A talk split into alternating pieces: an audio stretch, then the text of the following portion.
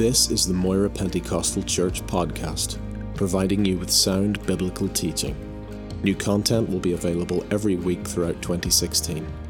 We hope you will be encouraged, challenged, and blessed by this ministry.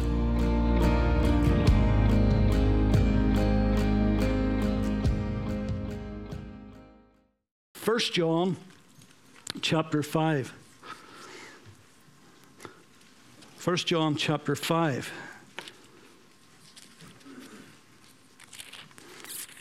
Hebrews, James, 1st and 2nd Peter, 1 John chapter 5.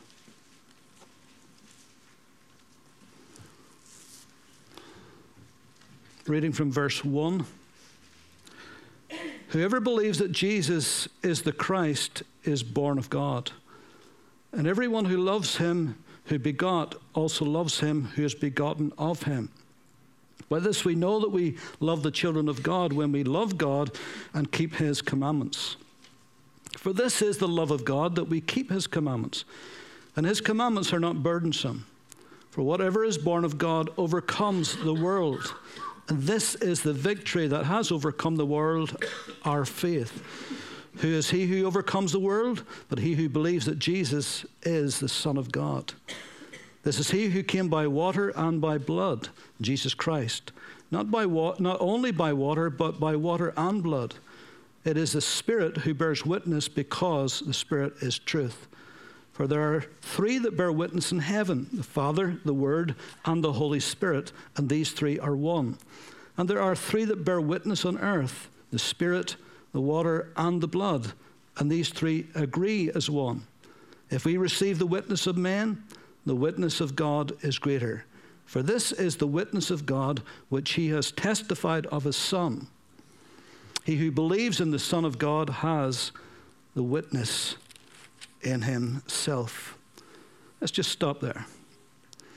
Uh, this morning uh, and this evening, I, I, want to wrap up and finish this short series about uh, the blood of Christ. And whenever we talk about the blood, there are at least 460 references in the Bible relating to the blood. Somebody said that if you cut this book, it would bleed. And we know that blood represents life and death. Without blood, you are going to die quickly. But we also know that, particularly in the Old Testament, especially, it's so highlighted there, that blood represents spiritual life and spiritual death also. Atoning blood, sacrificial blood represents spiritual life and spiritual death. Leviticus 17 and 11 For the life of the flesh is in the blood, and I have given it to you upon the altar to make atonement for your souls, for it is the blood that makes atonement for the soul. So far in these messages, we have talked about the blood of Jesus. We have spoken about the blood in relation to the Passover, to the lamb, to the tabernacle, to the mercy seat, to the high priest, to the cross, to Christ, to the heavenly sanctuary. Uh, we have talked about the blood in terms of forgiveness, terms of fellowship and freedom and fortitude. And we have seen its power and its preciousness and its perseverance. And we have looked at the blood as a covering and in terms of a covenant and by way of cleansing. And we've covered all of those things and more. But today I want to show you the correlation, the agreement between the blood and the Spirit, the dependency actually of the blood and the Spirit on one another. The friendship if you will, if I wanted to make a little title for this this morning, between the blood and the spirit. Now, that's not something that we're normally conscious of and think about, but it's something that we should know as believers because it's very, very important. It's profound. And whenever we look into it, I want you to see the, the, the fellowship between the two, the working together, the unity, and how the blood and the spirit continually works together to effect what is in our lives as believers today, to give us what we need to get through our lives as born again believers. Now, we just read 1 John uh, in uh, chapter 5, verses 1 through to 9 or 10. I want to just very, very briefly explain the context of that for you. The Apostle John, here writing at his time in his day, uh, as, as all the early church leaders were facing, uh, there was a lot of false teaching and false teachers. And it had begun to creep into the church, and it was a battle against it. It was very subtle. And, and one of these false teachers was uh, Cerinthus. Uh, and Cerinthus basically denied the deity of our Lord Jesus Christ. And he preached this type of a message. He said things like, at Christ's baptism, at Jesus of Nazareth, at his baptism, that's when the Christ Spirit came upon him. He was just an ordinary man, just Jesus of Nazareth. But at his baptism, the Christ Spirit came upon him. But then, as he walked through life and he performed all of these miracles, but then when he got to the cross, at his crucifixion, at his death, then the Christ Spirit left him, just a man again. And of course, we know that is completely and utterly uh, heretical. It's totally and utterly wrong, of course. But that was creeping into the church. It was causing problems, and John had to address this. And part of addressing that was writing this little uh, epistle. In fact, if you look at the very first verse we read in 1 John 5, whoever believes that Jesus is the Christ, present tense, is the Christ, not someone that a Christ spirit came upon him for a while and then left again, but is the Christ. And then when you read verse 6, this is he who came by water and by blood, Jesus Christ. Not by water, not only by water, but by water and blood. Now, what does that mean? Well, most commentators and most theologians believe that's talking about those very two things we've just mentioned Christ's baptism and Christ's death on the cross. And it says the Spirit is witness to that. And so John here is, is, is, is facing this onslaught of false teaching, particularly about the Lord Jesus Christ, about his life and his death and so forth, and about his deity, and what he's a man, what he was God. But truthful eh, the truth is that he was God in human flesh and still is in human flesh. He is the Christ, but he is the man Christ Jesus. And the body that he took upon himself on earth, he still retains it and will retain that throughout all eternity. When we get to see him eventually, we'll see the nail pierced hands. We'll see him as flesh, as that human being that he was on earth, only glorified and living in a resurrection body, in a glorified body, but a body nonetheless, forever identifying with us. And so, John here is talking about this, and he's talking here about the witness uh, to this. Uh, the Father and the Word and the Spirit, they testify to the sonship of the Lord Jesus Christ. Now, you remember, of course, in Matthew chapter 3, uh, where Jesus went to be baptized uh, by John, and how that when he came up out of the water, that the Spirit descended on him as a, as a dove on top of him. And then the voice spoke, the Father spoke from him, This is my beloved Son, in whom I am well pleased. So there was a witness by the Spirit and by the Father to the authenticity of Jesus Christ as his son as the Son of God. And we see this again and again in the Mount of Transfiguration in Matthew 17. Uh, how that the, uh, Peter was so excited because he saw Elijah and he saw Moses and he saw Jesus in conversation. He says, Let us make three booths, three tabernacles, one for you, one for Moses, one for Elijah. And a voice spoke from heaven and said, This is my beloved Son, hear him. And so, again and again and again and again, we have this witness by the Father and by the Spirit and by the blood. The fact that his blood was shed was a tremendous witness uh, to Christ. In, in John chapter 12, if I just mention this very briefly, in John chapter 12, we know that there were many uh, evidences of what Christ was doing on the cross was real and genuine, that he was the Son of God. There was the sun refused to shine for three hours. There was earthquake. The things split open. The, the, the great veil in the temple was, was ripped in two and so forth. And uh, even that centurion says, surely this was the Son of God. But one of the greatest witness, the greatest witness, was his blood, his shed blood. What does it say in John uh, chapter 12? If I can just get the particular verse from reading from verse 23 of John 12. But Jesus answered them, saying, The hour has come that the Son of Man should be glorified. Most assuredly, I say to you, unless a grain of wheat falls into the ground and dies, it remains alone. But if it dies, it produces much grain. He who loves his life will lose it. He who hates his life in this world will keep it for eternal, keep it for eternal life. If anyone serves me, let him follow me, and where I am, there my servant will be also. If anyone serves me, him my Father will honor. But now is my soul troubled, and what shall I say? Father, save me from this hour. But for this purpose I came to this hour. Father, glorify your name. Then a voice came from heaven saying, I have both glorified it, and I will glorify it again. Therefore the people who stood by heard it, and said that it thundered. Others said, An angel has spoken to him. And Jesus answered and said, This voice did not come because of me, but for your sake. Now the judgment of this world and now the ruler of this world will be cast out. And if I am lifted up from the earth, I will draw all peoples to myself. This he said, signifying by what death he should die. And so we continually have witness after witness after witness when it comes to Christ and his divinity, but also regarding his death on the cross and so forth.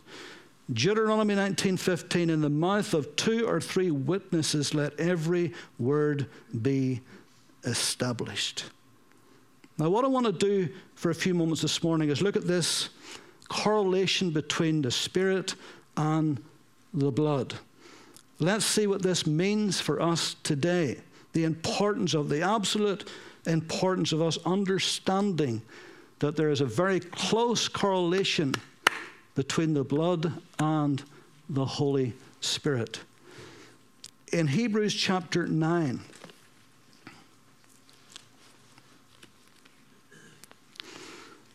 this is where we began a couple of weeks ago in this study. Hebrews chapter 9.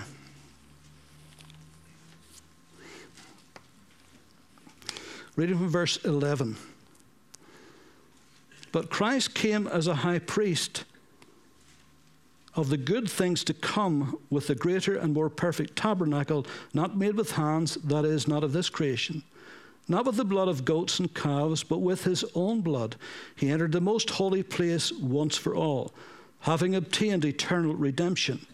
For if the blood of bulls and goats and the ashes of a heifer sprinkling the unclean sanctifies for the purifying of the flesh, how much more shall the blood of Christ, now I want you to note this, how much more shall the blood of Christ, who through the eternal Spirit offered himself without spot to God? How much more shall the blood of Christ, who through the eternal Spirit offered himself up to God? That phrase that the writer of the Hebrew uses, who through the eternal Spirit, is very, very unusual. Mostly it would say, who through the Holy Spirit. As far as I know, this is the only time that this term is used, so it is significant. What is the author trying to get us to understand? What is the importance of why use such a term that is not used anywhere else? to let us know that the blood and the spirit are very closely associated. Now, why was this written this way? Does it simply mean that Jesus offered himself upon the cross by the power of the Holy Spirit? After all, he did everything with the power of the Holy Spirit. The words he spoke, the miracles he performed, the life he led, everything he taught. He was energized, he was helped by the power of the Holy Spirit. So, is that what it means? Well, it could be. In fact, there would be nothing wrong with saying that. You would be very much in, in okay to say such a thing that everything Jesus did, including giving himself his life on that cross and all that he went through by the power of the Holy Spirit who helped him to do that, that would be fine. But I think it means much more than that. I think it means, when it says this term, the eternal Spirit gave power, efficacy to the blood of Christ. What does efficacy mean? It means the power to produce the intended effect. The power to produce the intended effect. Normally, when blood is shed or poured out, that blood is dead, it's gone. But the Holy Spirit, the eternal Spirit, speaks of endlessness, everlasting, beyond time and space, now present, ever active, always available, indiminishable, imperishable. Something happened. The eternal Spirit gave efficacy, gave the power to produce the attendant effect so that the blood of Christ would ever live on eternally forever. The blood of Jesus Christ, God's Son, avails for us today and always will avail throughout all eternity. Jesus took that blood and presented it in the heavenly sanctuary just the way that high priest did it in the Old Testament. But Jesus presented his blood, and it was powerful, the most powerful thing in the whole universe but it was through the eternal Spirit that it was offered up. And so something precious is happening here. There's such a correlation between the blood and the spirit. By the way, tonight I want to show you the opposite of that. I want to show you the other side of that coin between the spirit and the blood. Both are dependent on one another. Jesus Christ lives in the power of an endless life. His work is eternal, it's enduring. Jesus, right now, sits at the right hand of the Father where he ever lives to make intercession for each one of us. That work has continued for this past 2,000 years and will continue. There's an eternal quality about Christ and his work and it mentions the eternal Spirit, letting us know that this little life that we live is very narrow, it's very short, it's a breath, it's a vapor. But the rest of life is all eternity into eternity into eternity. It will roll on and roll on throughout all the ages of eternity forever and Christ's blood will still be as powerful. It will never, ever, ever lose its power, as the old hymn says. In Hebrews chapter 7, again we see something here about the enduring work and ministry of Christ. Hebrews chapter 7. Likening Christ unto Melchizedek, that strange priest that Abraham met, of whom there was no genealogy. Now, without beginning, without ending, that didn't mean he was supernatural and had no beginning or no ending, because only God is that. But it meant there was no genealogy, because he was a type of Christ who would live in the power of an endless life. And it says here in verse 15 of Hebrews 7 and it is yet far more evident if in the likeness of Melchizedek there arises another priest who has come not according to the law of a fleshly commandment, but according to the power of an endless life. For he testifies, You're a priest forever according to the order of Melchizedek. And so there's something here about the eternal life of Christ and the eternal power of the Holy Spirit that goes together, and the eternal quality about the blood of Jesus. In, in Hebrews chapter 7, we read, but again over in Hebrews chapter 9.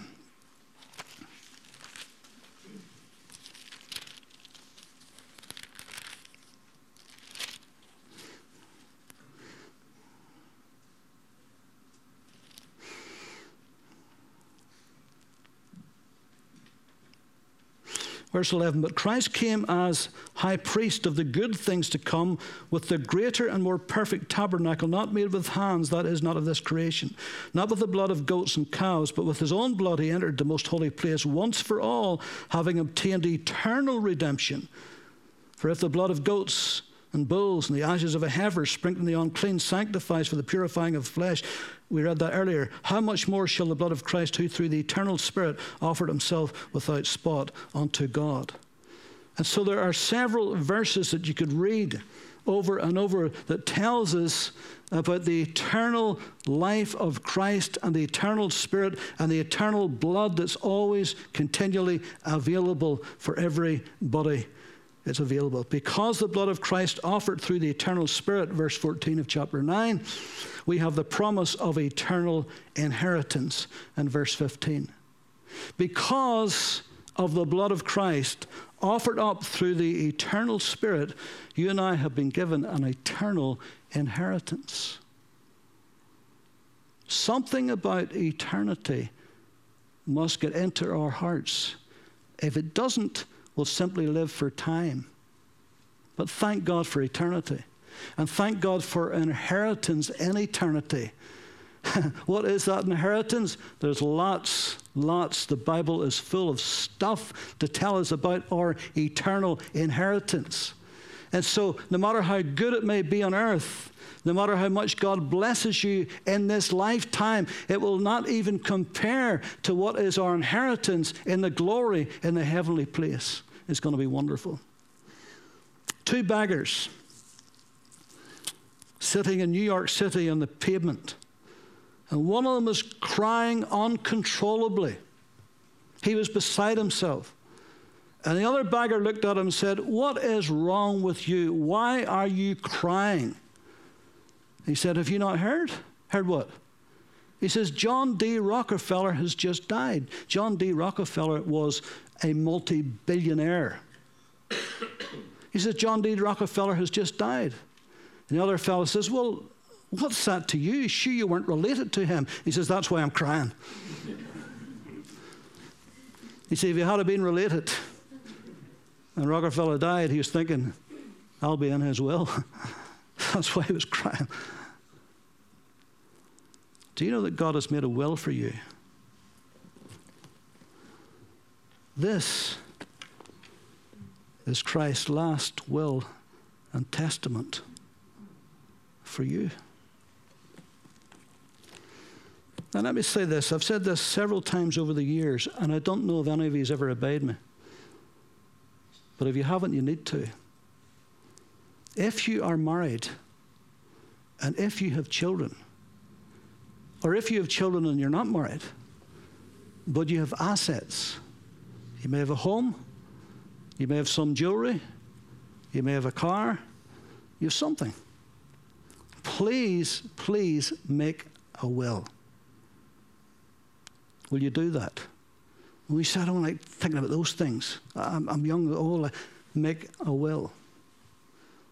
Do it this week. I promise you, if you don't, and you have some assets, and you don't make a will, you are leaving a mess for somebody to work through. And let me tell you, it will be a mess. So many families has been ripped apart over will or even lack of will.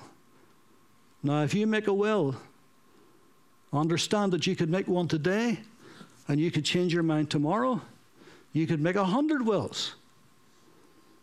But the will that will count will be the last one before you die. All the other ones doesn't mean a thing.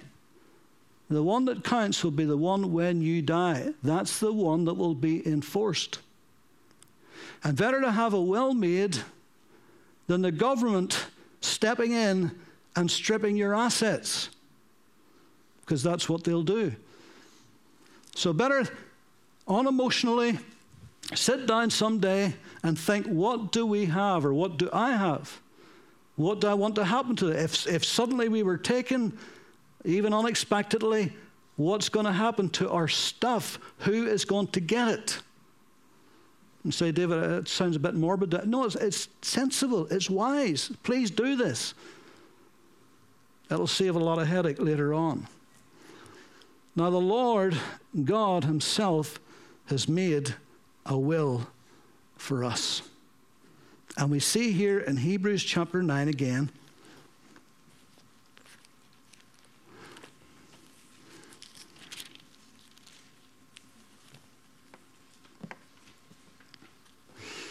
And let me tell you something else about a will. When you make a will, you need to have an executor for your will, somebody who will execute your will when you die.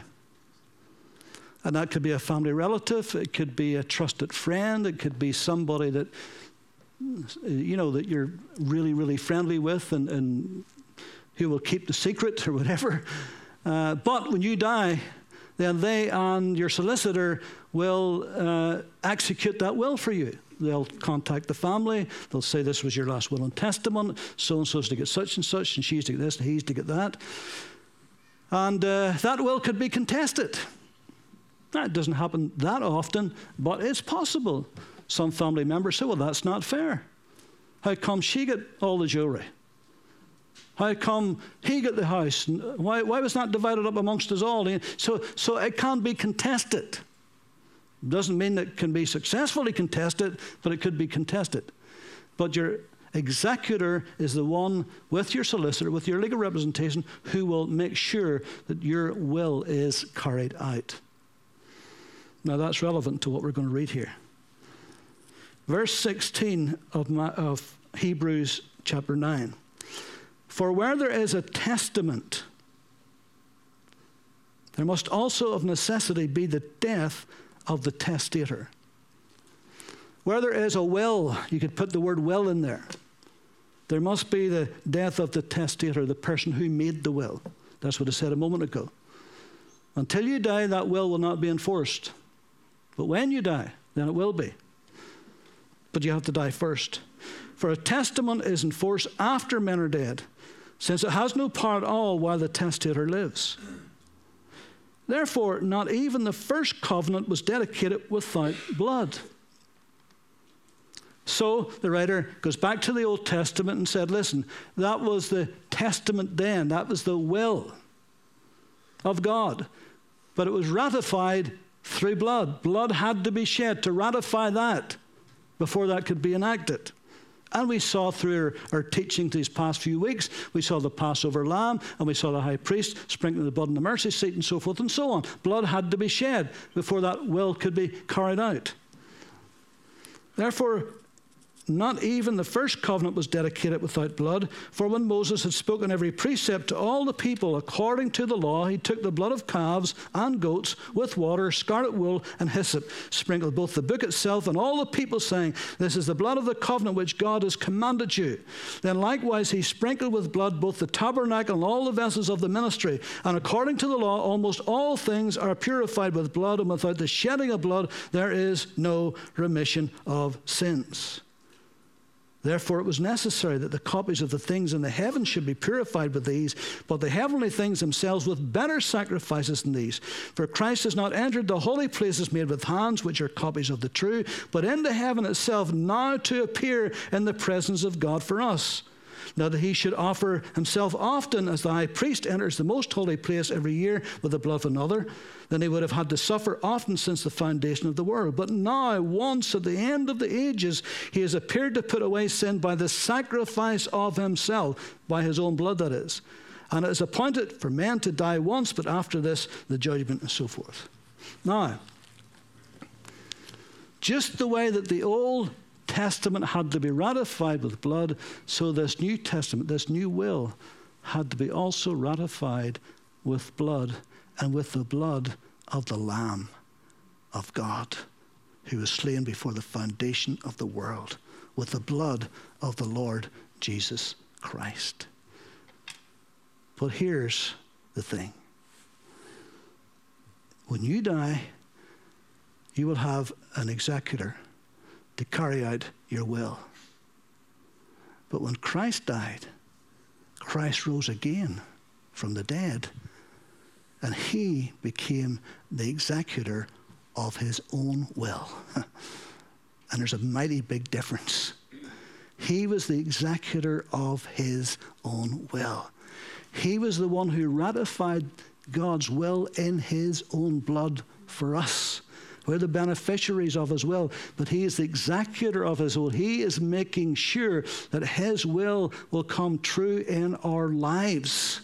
Now, that may be, in fact, that will be contested the devil will contest God's will in your life. He'll do it every day of your life. But that doesn't mean he has to be successful. Sure, it doesn't. But he will contest. He will say, But you shouldn't get that. God doesn't want to give you that. He'll constantly, constantly try to make God a liar in your life. But Jesus Christ is the executor of his own will.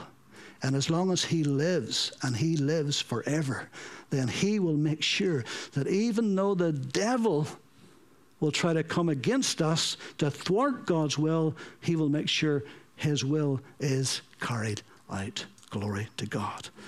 And so we see here how important it is that He had to shed His blood, and that that blood is still efficacious. It's still given the power to do what it was intended to do.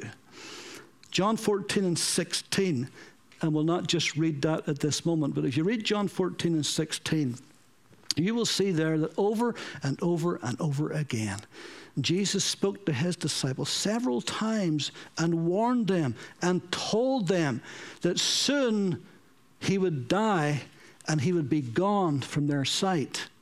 I remember a couple of weeks ago we spoke about this, how they didn't understand that, they didn't want to know that, they didn't expect that. It wasn't on their radar at all that Jesus would die. He was the great Messiah. He was going to set up his kingdom on earth right now. They just didn't understand that Jesus would have to die and shed his blood and go away and come back again. He says, I'll be with you for a little while, then I'm going, but I'll be back again.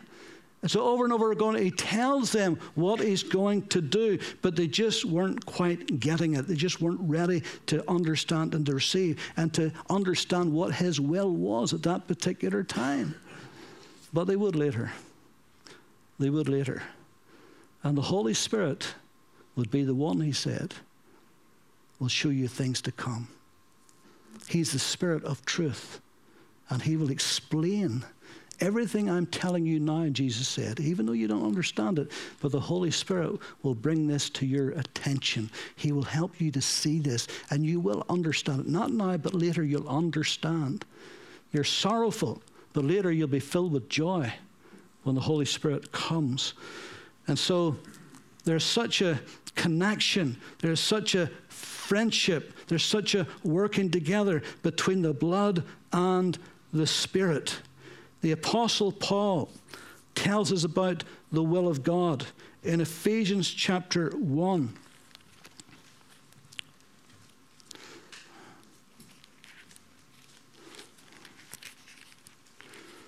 In fact, in Ephesians chapter 1, he mentions the will of God four times. But in Ephesians chapter 1, he prays this wonderful prayer for the believers in Ephesus. And because this is recorded by the Holy Spirit, it's for us too. It's not just something in history, it's something right now that we should pay attention to. Because this is what God's will is for us as well as for them. And so he prays here in verse 15 of Ephesians 1 Therefore, I also, after I heard of your faith in the Lord Jesus and your love for all the saints, do not cease to give thanks for you, making mention of you in my prayers. What was he praying? That the God of our Lord Jesus Christ, the Father of glory, may give you the spirit of wisdom and revelation in the knowledge of him that the eyes of your understanding being enlightened, that you may know what is the hope of his calling, and what are the riches of the glory of his inheritance in the saints and what is the exceeding greatness of his power towards us who believe, according to the working of his mighty power, which he worked in Christ when he raised him from the dead and seated him at the right hand in the heavenly places, far above all principality and power and might and dominion and every name that is named, not only in this age, but also in that which is to come. And he's put all things under his feet and gave him to be head over all things to the church, which is his body, the fullness of him who fills all in all. What a prayer! What a desire for the saints. And the Holy Spirit records this for us. That is God's will for us. I mean, that prayer, we should almost learn to, even to memorize that prayer if we could. It's such a great, great prayer. And it talks about the, the, the, the riches of the glory of his inheritance in the saints. What riches has God got for us? A moment ago, we talked about a will. What is in the bank of heaven for us today? The bank of heaven is full of spiritual riches for each and every individual one of us today. It is inexhaustible. As long as we live in this life and all throughout eternity, there will be the bank of heaven which will be open with these riches for us to be able to live this life both now and all through eternity. It's a wonderful inheritance that we have got. And then Paul goes on to pray again in chapter 3.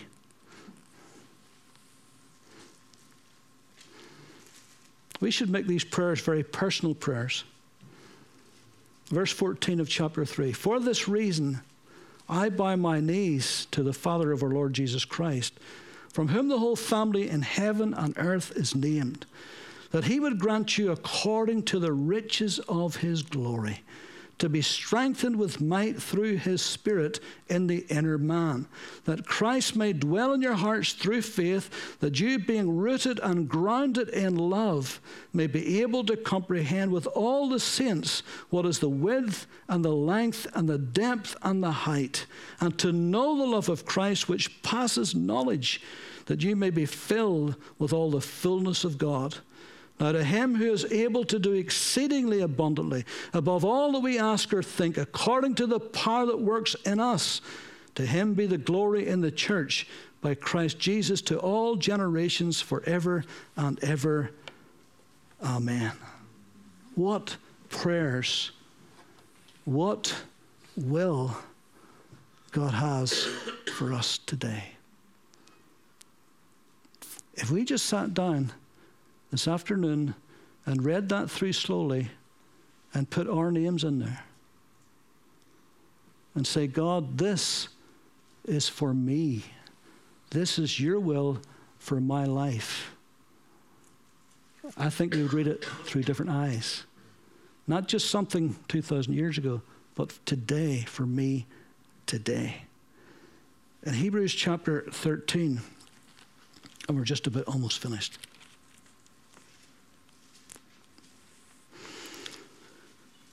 The writer to the Hebrews, verse 20 says, Now may the God of peace, who brought up our Lord Jesus Christ from the dead, that great shepherd of the sheep,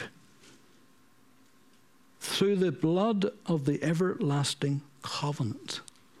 See how closely related is the blood is there to Christ, how the blood of the everlasting covenant make you complete in every good work to do his will working in you what is well pleasing in his sight through Jesus Christ, to whom be glory forever and ever. Amen. The blood of the everlasting covenant, who through the eternal Spirit offered himself up to God. Every sin that we've ever committed to the day we get saved is wiped out because of the blood. I don't know how that works. I don't know the mechanisms by which that happens. And none of us need to know. But it happens. Every sin that we could ever commit, we could bow our knee and say, Lord, please forgive me. And it's wiped away the blood of the everlasting covenant. Aren't you glad for that today? And what a relationship between the blood of Jesus and the eternal Spirit working together on our behalf to bring us into God's eternal inheritance for us. How can we lose in this life if we have the blood and we have the Spirit? The blood on its own is powerful, the Spirit on His own is powerful, but when the two come together, when the two work together on our behalf, then nothing, nothing, nothing can defeat us if we believe it, if we understand it. No demon in hell, no devil can stop us if we believe that the eternal Spirit and the blood of Christ is fighting on our behalf. Because the enemy has no power to overcome either of them. And when the two are together, it's even more powerful, isn't it? So thank God for his spirit and thank God for his blood. Tonight, I want to show you the other side of that coin. How the spirit is dependent upon the blood. I'm not sure if you ever even thought of this, but the Holy Spirit was very, very dependent upon the blood of Jesus Christ. And I'll highlight that tonight to show you that, to show you how the two continually work together to give us strength, to give us victory, to give us power, to give us this life that He wants us to live right in and right through all eternity. Let's pray.